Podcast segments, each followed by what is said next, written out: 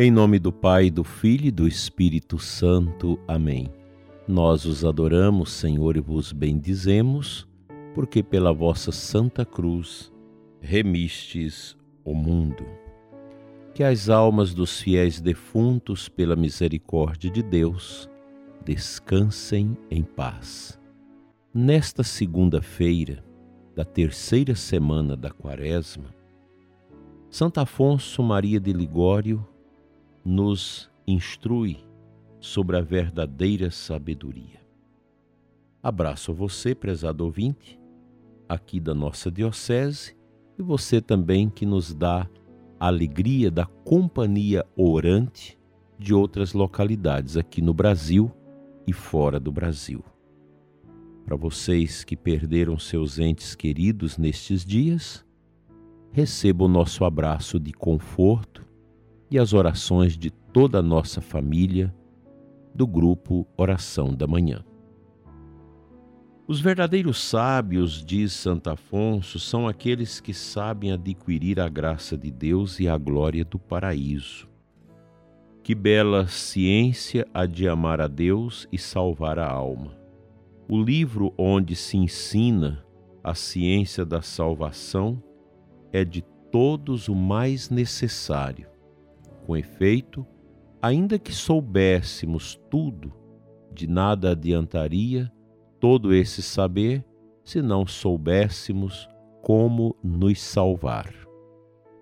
Ao contrário, seremos eternamente bem-aventurados se soubermos amar a Deus, ainda que no, no mais sejamos completamente ignorantes. Bem-aventurado o que vos conhece, ó Deus, embora ignore todas as outras coisas, exclamava Santo Agostinho de Hipona. Certo dia Frei Gil disse a São Boaventura: Feliz de ti, Padre Boaventura, que sabe tantas coisas, e eu, pobre ignorante, nada sei tu podes ser ma muito mais santo do que eu. Ao que o santo lhe respondeu: Se uma velhinha ignorante souber amar a Deus mais do que eu, ela será mais santa do que eu. Os ignorantes levantam-se e conquistam o céu, diz Santo Agostinho. Quantos incultos que não sabem ler mas sabem amar a Deus, se salvam, e quantos sábios, segundo o mundo, se condenam? Aqueles e não estes são os verdadeiros sábios. Que grandes sábios foram um São Pascal, um São Feliz, Capuchinho, um São João de Deus, apesar de ignorarem as ciências humanas que grandes sábios, tantos mártires, tantas virgens, que renunciaram a ilustres alianças, marchando para a morte por amor a Jesus Cristo. Neste mundo, aqueles que renunciam aos bens terrestres para se consagrarem a Deus são chamados de insensatos. Mas verdadeiramente insensatos são os que abandonam a Deus pelos bens do mundo, assinando com isso a sentença de sua condenação eterna. Meu irmão, a qual dessas duas falanges queres pertencer? Para que faças uma boa escolha, São João Crisóstomo aconselha-te a visitar os cemitérios Eis ali as melhores escolas para se aprender a fugacidade da vida e a virtude dos santos. Vamos aos túmulos, dizia. Pergunta o santo: Sabeis distinguir quem ali foi rei, nobre ou grande intelectual? E acrescenta: Eu, de minha parte, não vejo senão um monte de ossos, vermes e podridão. Meu irmão, se queres ser sábio, não basta reconheceres a importância das virtudes, é preciso também empregares os meios para alcançares a salvação através da prática dessas mesmas virtudes. Quantos que já passaram por este mundo não desejaram ser santos e salvar-se? Mas, como não empregaram os meios necessários, não se santificaram e perderam-se. É preciso evitar as ocasiões de pecado, frequentar os sacramentos, fazer oração e, acima de tudo, gravar no coração as máximas do Evangelho, como as seguintes: Pois de que adiantará ao homem ganhar o mundo inteiro e perder a sua alma? Se alguém quiser vir comigo, renuncie a si mesmo, tome sua cruz e me siga. A nossa salvação consiste em fazer a vontade de Deus. Todas as citações do Evangelho. Estas são algumas máximas que devem ser objeto de nossas meditações, se nós também quisermos ser verdadeiros sábios e alcançarmos a salvação. Amado ouvinte, palavras interessantes de Santo Afonso eu fico impressionado porque ele cita os outros santos. Ele não tinha noção que era um santo. A igreja reconheceu a sua santidade depois de sua morte. E ele cita os outros santos para fazer jus à profundidade dos seus pensamentos. Santo Afonso Maria de Ligório é um grande baluarte da nossa fé, da fé católica a quem nós devemos muito. Ele nos ensina muito. E as palavras de hoje creio ser importantes para mim e para você, pois às vezes a gente cuida muito da saúde, gente que vai atrás de especialistas para balancear os seus alimentos. A gente cuida disso, daquilo. Tá certo, nós temos que cuidar da, da nossa saúde. Mas não podemos esquecer da saúde da alma. Nós somos chamados a salvar nossa alma. Com a obediência a Deus, com o arrependimento dos pecados, com a santidade, com a entrega total a Ele. Essa deve ser a nossa grande preocupação, salvar a nossa alma.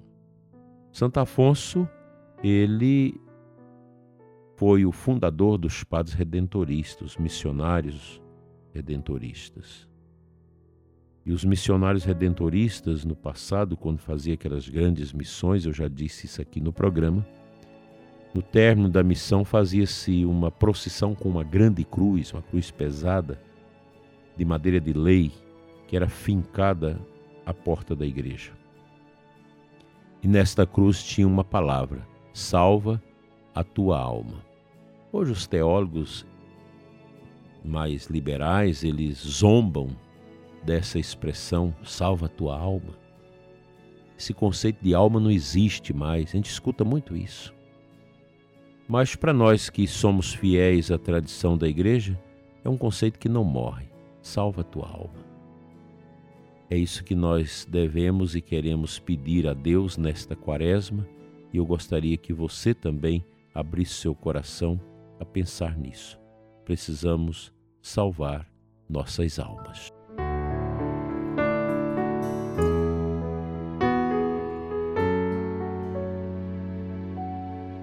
A antífona de entrada da Santa Missa de hoje traz o Salmo 83, versos 3. Minha alma desfalece de saudades e anseia pelos átrios do Senhor. Meu coração e minha carne rejubilam e exultam de alegria no Deus vivo. É bastante interessante esta passagem do Salmo 83, que o salmista ele detecta nele mesmo uma saudade de Deus, uma saudade do templo. Essa é uma característica própria do ser humano. Nós temos saudades de Deus. Os pagãos, por não saber o que é isso que vem de dentro, procuram afundar-se nos vícios, na bebida, nas drogas, na prostituição, na pedofilia, na pornografia, em tantas outras coisas, para aliviar essa tensão que de impulso que nós temos para o sobrenatural. Aqui entra a importância da evangelização porque ela vai agir aqui, nesse despertar do ser humano para as coisas santas, nas quais se encontra o sentido dessa angústia que nós trazemos dentro de nós e a gente não sabe por quê. Porque Deus nos criou. Nós somos templos do Espírito Santo. Deus quis habitar em nós. E essa saudade de Deus, quando ela não é organizada de forma lógica e harmônica, então a alma se perde. Toda pessoa humana tem no coração algo que nada nesse mundo preenche, só Deus. Isso fomenta nas pessoas um desejo, algo grandioso que elas mesmas não entendem. Mas é esse essa fome divina que todos nós temos dentro do nosso coração que deve nos mover para a compreensão do que Deus realmente quer de nós e para nós.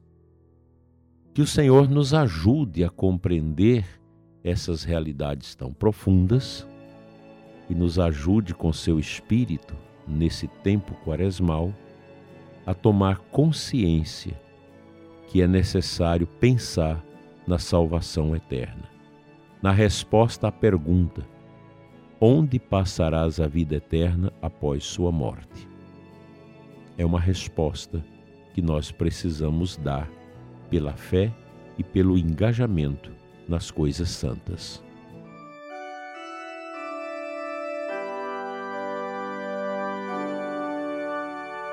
Pai de bondade, eterno Deus, Deus de misericórdia e amor, nós queremos te louvar nesta manhã abençoada, suplicando, Senhor, o teu Espírito Santo para nossas vidas.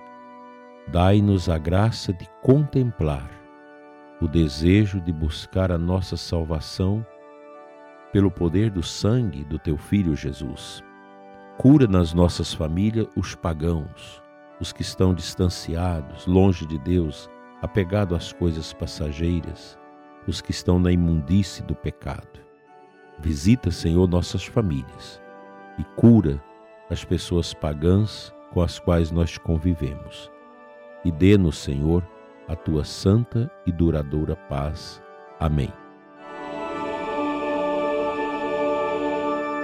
O bom Deus te abençoe e te guarde em nome do Pai, do Filho e do Espírito Santo. Assim seja. Até às 21 horas, aqui no nosso canal, com o programa de Catequese Eclésia Santa. Eu te aguardo para discutirmos as verdades da fé contidas no nosso Catecismo da Igreja Católica. Tenha um abençoado dia e uma abençoada atividade de trabalhos nesta semana. Amém.